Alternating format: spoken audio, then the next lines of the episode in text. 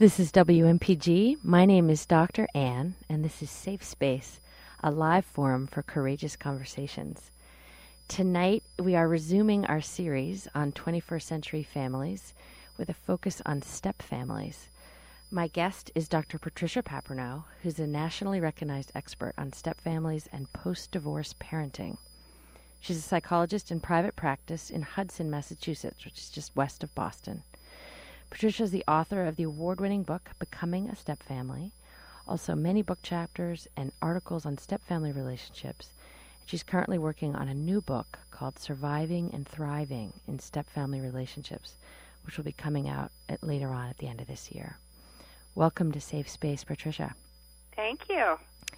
Let's start with kind of laying the context here. Um, how big a phenomenon is this? How many what percentage of the population are involved in step families?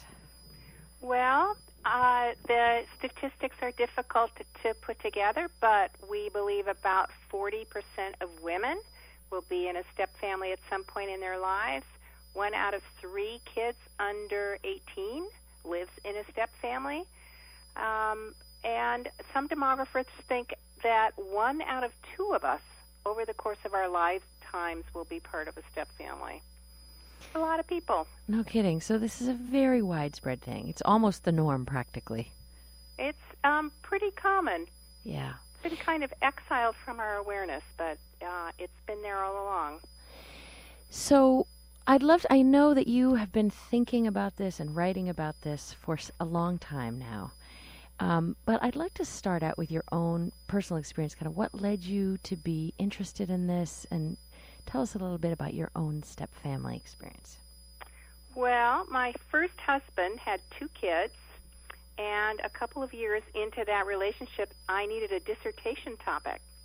Um, and I wrote about normal stages of development in step families, which became my first book. Um, and my first husband and I had a daughter together.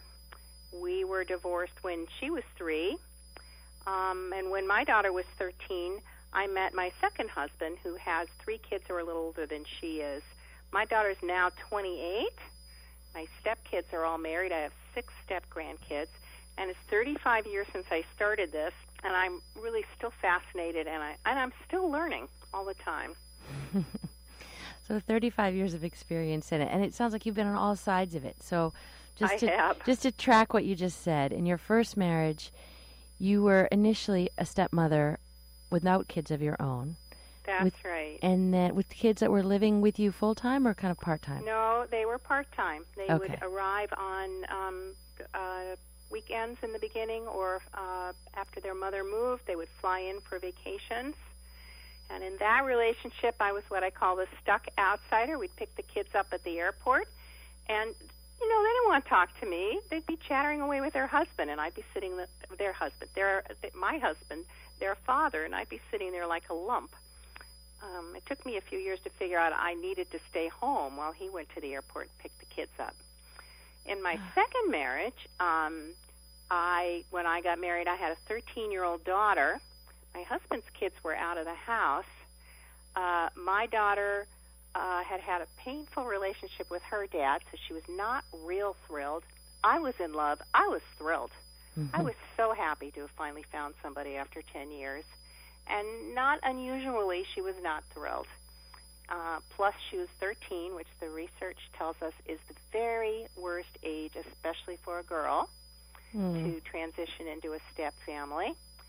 And it was a nightmare for mm. quite a long time. And I was then the stuck insider, stuck between two people I loved very, very much who were having an extremely, extremely hard time with each other. So already with this story you've told me there's sort of some juicy themes that I would love to explore with you. So I know you do a lot of teaching about this and this idea about the insider and the outsider. Let, let why don't you explain more? What do you mean by that and how does that start playing itself out in step families? Well, in a first time family, the couple is the primary insider, and they have some time together to get to know each other, to develop a rhythm together, to figure out that she leaves the cap off the toothpaste, he likes it on. And kids are born into that connection. And kids in a first time family are usually born, when things go well enough, hardwired to attach to both parents and vice versa. When there's a divorce or a death, um, or you know, the largest, fastest growing group of step families are people cohabiting without marriage. So when the parental unit splits up, parent and child have time alone together as a single parent family, and the step parent enters as an outsider to this already existing parent child unit. Um, the adult couple may be madly in love and care a lot about each other, but the deep, uh, deeply grooved lines of attachment lie between the parent and his or her child or children, and also the agreements about everything from is grape nuts a breakfast food or a form of cardboard? Um, what's the appropriate amount to pay for a pair of sneakers? Those agreements in the beginning of a first time family lie be- in the adult couple. In a second time family, they lie between parents and kids. Because that's where the history is. So they have all this history together, and the new. They have history and they have attachment. They have Yeah. ways of doing things, levels of noise that are okay with them, um, how much you interrupt, uh, what you do with a wet towel. Is it okay to drop it on the floor? Those agreements are between the parent and his or her kid, not between the adult couple. So, in the beginning of your book, you tell this really wonderful story, as told by each of the two parents, about a visit from the biological son of the of the father, and what it what the visit was like for him, and what the visit was like for the stepmom. And it's a radically different experience. Right. And it, it's so. I wonder if it would be worth kind of just painting that picture of how. Let's start with the experience of the outsider, of what it's like to be the outsider, what that feels like, and um, how that can sort of get worse over time. Well, I think first of all, if you go into this new relationship expecting to be a blended family, that language, I mean, everybody wants to be connected. That's we're hardwired to want to be connected. We work better physiologically, emotionally, every way when we're better con- when we're connected.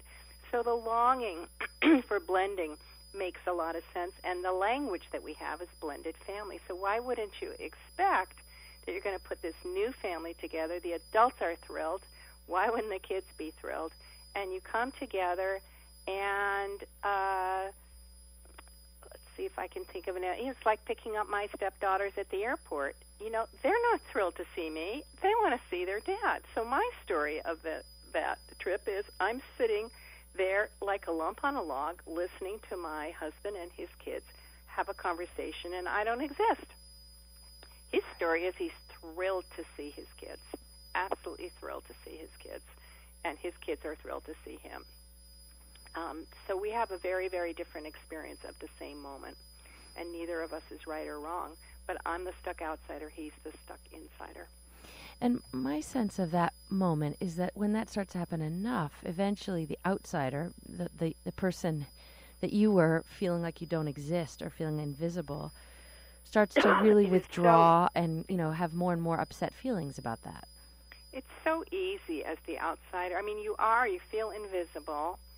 People don't look at you when they walk in the room sometimes. Um, it, you don't feel like you can get heard. Um, and it's very easy over time to start to feel pretty yucky about it.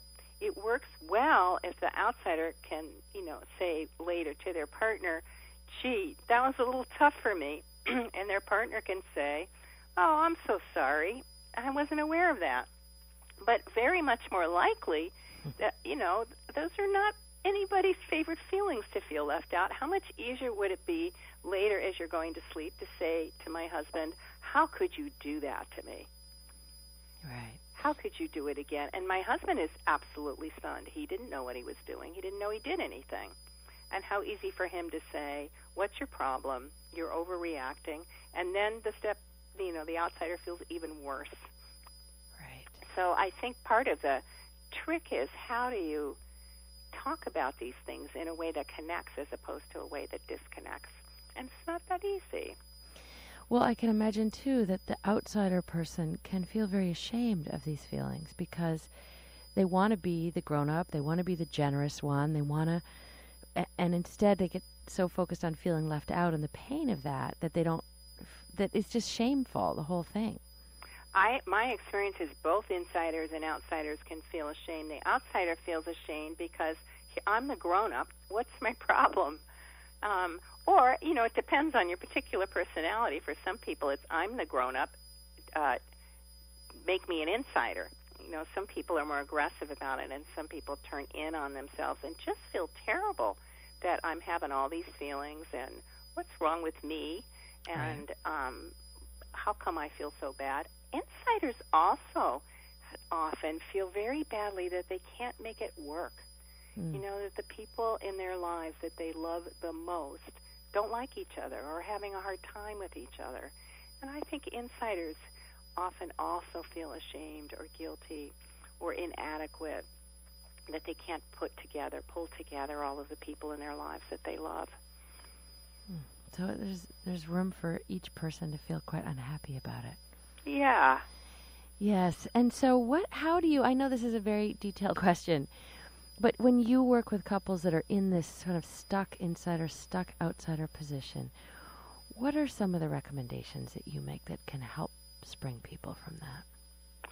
Well, one thing is to each understand the other's position, that it feels like uh, we're in this position because we don't care about each other. Obviously, you leave me out because you don't care about me. When in fact, it's not because you don't care about me, it's because you're connected to your kids. Um, so I think that's the first thing is really to understand it's the structure that makes these feelings and these experiences. And the second thing is kind of counterintuitive, and that is lots and lots of one to one time. That you actually put these families together best when the adult couple has some one to one time without kids, when the parent and child have time alone together without the step parent, and actually when step parents have some alone time together with their step kids without the parent around, just to get to know each other. So, in other words, instead of the pressure to blend, you're saying, like, let yourself have separateness. It's okay to do that. Uh, support each of the relationships. I call it compartmentalizing instead yes. of blending. Support yeah. each of the relationships in the family. There's a lot of stuff on the web about supporting the adult couple, um, but oftentimes that the danger is supporting the adult couple. In fact, when adult step couples are very, very close, we actually see that children do less well. And we think that's probably because kids need parents, especially at, at a transition time like this. The parent is in love, they're thrilled to be in this new relationship, and uh, kids often feel at the same time that the parent feels such a so thrilled, so glad to have this new relationship. The kid at the same time feels left out and um, also feels a sense of loss. So let's talk about that now, because you name this as sort of one of the second big challenges of step parenting, is that the parents and the kids are in such different places that this new relationship m- literally means the opposite for each one of them. What is gain and wonderful for the parent is loss for the child. That's right. And I want stunning. It is stunning, and I wonder if you could spell that out a little bit more about how, the ways that, that it is a loss for the child. Well, if you think about it, if you've ever had a friend that went gaga over a new relationship, and it's a really good friend, and you're sitting there and your friend is going on and on about this new relationship, or your friend is there with their new partner and they're gagaing at each other, mm-hmm. and you're sitting there, and how do you feel? You know, you feel like chopped meat. And do you really want to watch them cuddle? And do you want to watch them kiss? Absolutely not. Now imagine it's not just that you're a friend, you're a child. And you've already lost a lot of what is familiar to you and a lot of solid connection. And the person who has gone gaga is your parent. They have turned away from you. They are engaged in pleasing this grown up who is not your parent and who often wants things different from the way that you're used to having things. Um, and especially it turns out for preteen girls um, who've had time alone with their moms. moms, we think, get very involved with their daughters. They become uh, uh, those relationships, single parent, mom, daughter relationships, became become awfully become close and, and solid. And then when moms fall in love, they often turn very suddenly away from their daughters towards their new partners. And kids really feel uh, a tremendous sense of loss of attention from their parent. Oftentimes, there is a lot of change on top of already the change of divorce and moving and all of that. Um, the new partner wants different food, different smells, different rules. Um, it's a lot for kids. And what's exciting and wonderful for adults is often way, way too much for kids. So, if I was a parent in this situation and I was gaga over a new person and I had a child who had had a few years of being a single parent with and had developed a lot of closeness with, what would you advise me? I mean, if I came to your office, how would you help me sort of ease the transition? Well, the first thing that I would do is help you understand what it feels like for your child. That, uh, and it's sometimes very painful for uh, parents to get that their children are feeling a sense of loss at the same time that they're feeling a sense of, uh, you know, a, thrilled. But what I always say, what I would say to you is, you know, if you can find it in yourself to get what your child is feeling, I can tell you you can be really helpful. So if you can really get in your body what it feels like to have your mom be in love with a stranger and turn away from you. And if if your kid says to you, "I miss you," or "I hate him," um, what your child actually needs is, "Oh yeah, there've been a lot of changes, haven't there been?" Uh, and um, yeah, it's tough to have a new person. But what comes easily for parents is, but he's a perfectly nice person. That's what comes easily. So I think what I would say to you is be sure you spend a lot of quality one to one time with your child. Introduce your new partners slowly, a little bit at a time. And uh, make sure that you don't expect your child to feel about your partner the way you do, and that make sure that you are the person who stays in charge of discipline. Your new partner has input, but you have final say. And if you've been a single parent for a while, oftentimes you really welcome another adult to come in and take over. But kids are usually not ready for that. So if you can stay in charge of discipline and uh, ask your partner to give you input and you'll have final say with your child. That's going to work a lot better, at least in the beginning. And leave your partner free to get to know your child. I want to ask Send you also. together. I want to ask you also about loyalty binds. Loyalty binds. Yeah. So tell me what you mean by a loyalty bind for the child in that situation. A loyalty bind means if I care about my step parent, I have betrayed my parent. And it seems to be almost genetic. It happens even in collaborative divorces. And it happens, um, uh, it just seems to be wired into kids. So, and it's especially true. Oftentimes I will hear about a child who's especially resistant to a new step parent or especially distant from a new step parent. And oftentimes that child is especially close to the parent in the other household. Often, um, and that parent may not even the ex-wife or ex-husband may not even be bad mouthing the new person. It just feels to the child if I turn towards this my stepmother, I've betrayed my mom, or if I turn towards my stepdad, I've betrayed uh, my dad. And it's very helpful for kids if adults. I have something I call a loyalty bind talk to say to kids, you know, some kids find having a step parent confusing. And what I say to teens is, you probably already know this, but just so you know that I know that you know, some kids find that it's a little bit confusing to have a step parent. And what I want you to know is your place in your heart for your mother is permanent, like the mountains, like the sun. It's permanent. And I've chosen this new person. You have not. You may come to care about them or you may not. But if you do come to care about them, and I hope you do, it's going to be a completely different place in your heart than the place where your mom is or your dad is. And I just want you to know that you and I also will con- we will continue to have a special relationship. We'll continue to have time alone together. And how do you find in your experience that kids respond to that? I can't hear you. Can you say that again? Yeah. How, in your experience, how do kids respond to that? Um, I think it depends on the kid. For children in really tight loyalty binds, it takes a while. Um, my own daughter, uh, you know, I'm a nationally recognized expert on step families, and I did say to my daughter, this, you know, Steve is not your dad. You have a dad. She had a very painful relationship with her dad, but I said to her, you know, he's still in your heart. He has a permanent place in your heart.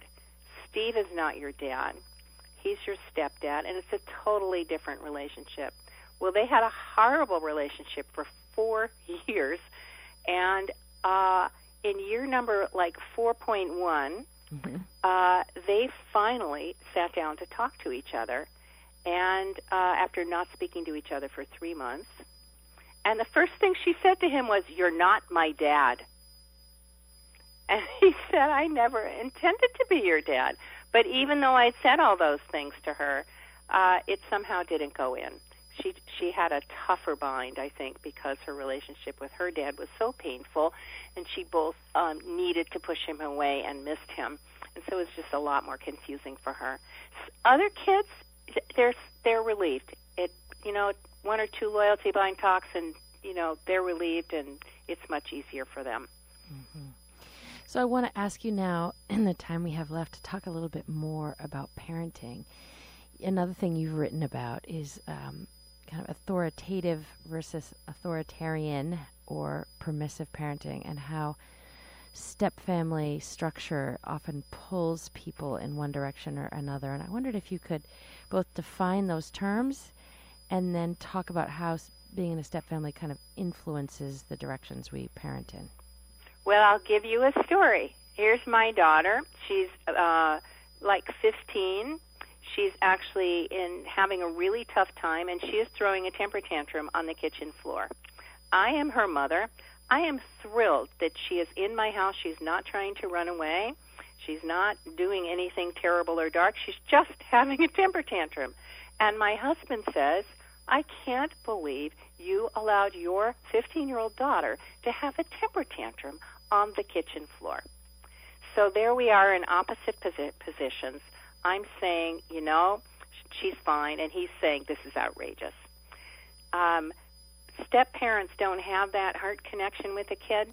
It, um, kids who aren't your own, their behavior is often a little more irritating than it is to a parent, and they don't have the context. Uh-huh. Um, so step parents often want more boundaries, more limits, and they can often be pushed into an authoritarian parenting style, which can be a little too firm, a little too harsh, not realistic about what kids actually can and can't do, sometimes labeling stupid, lazy. And parents sometimes slip into a more permissive parenting style, which is, gee, dear, whatever you want to do is fine with me. I love you.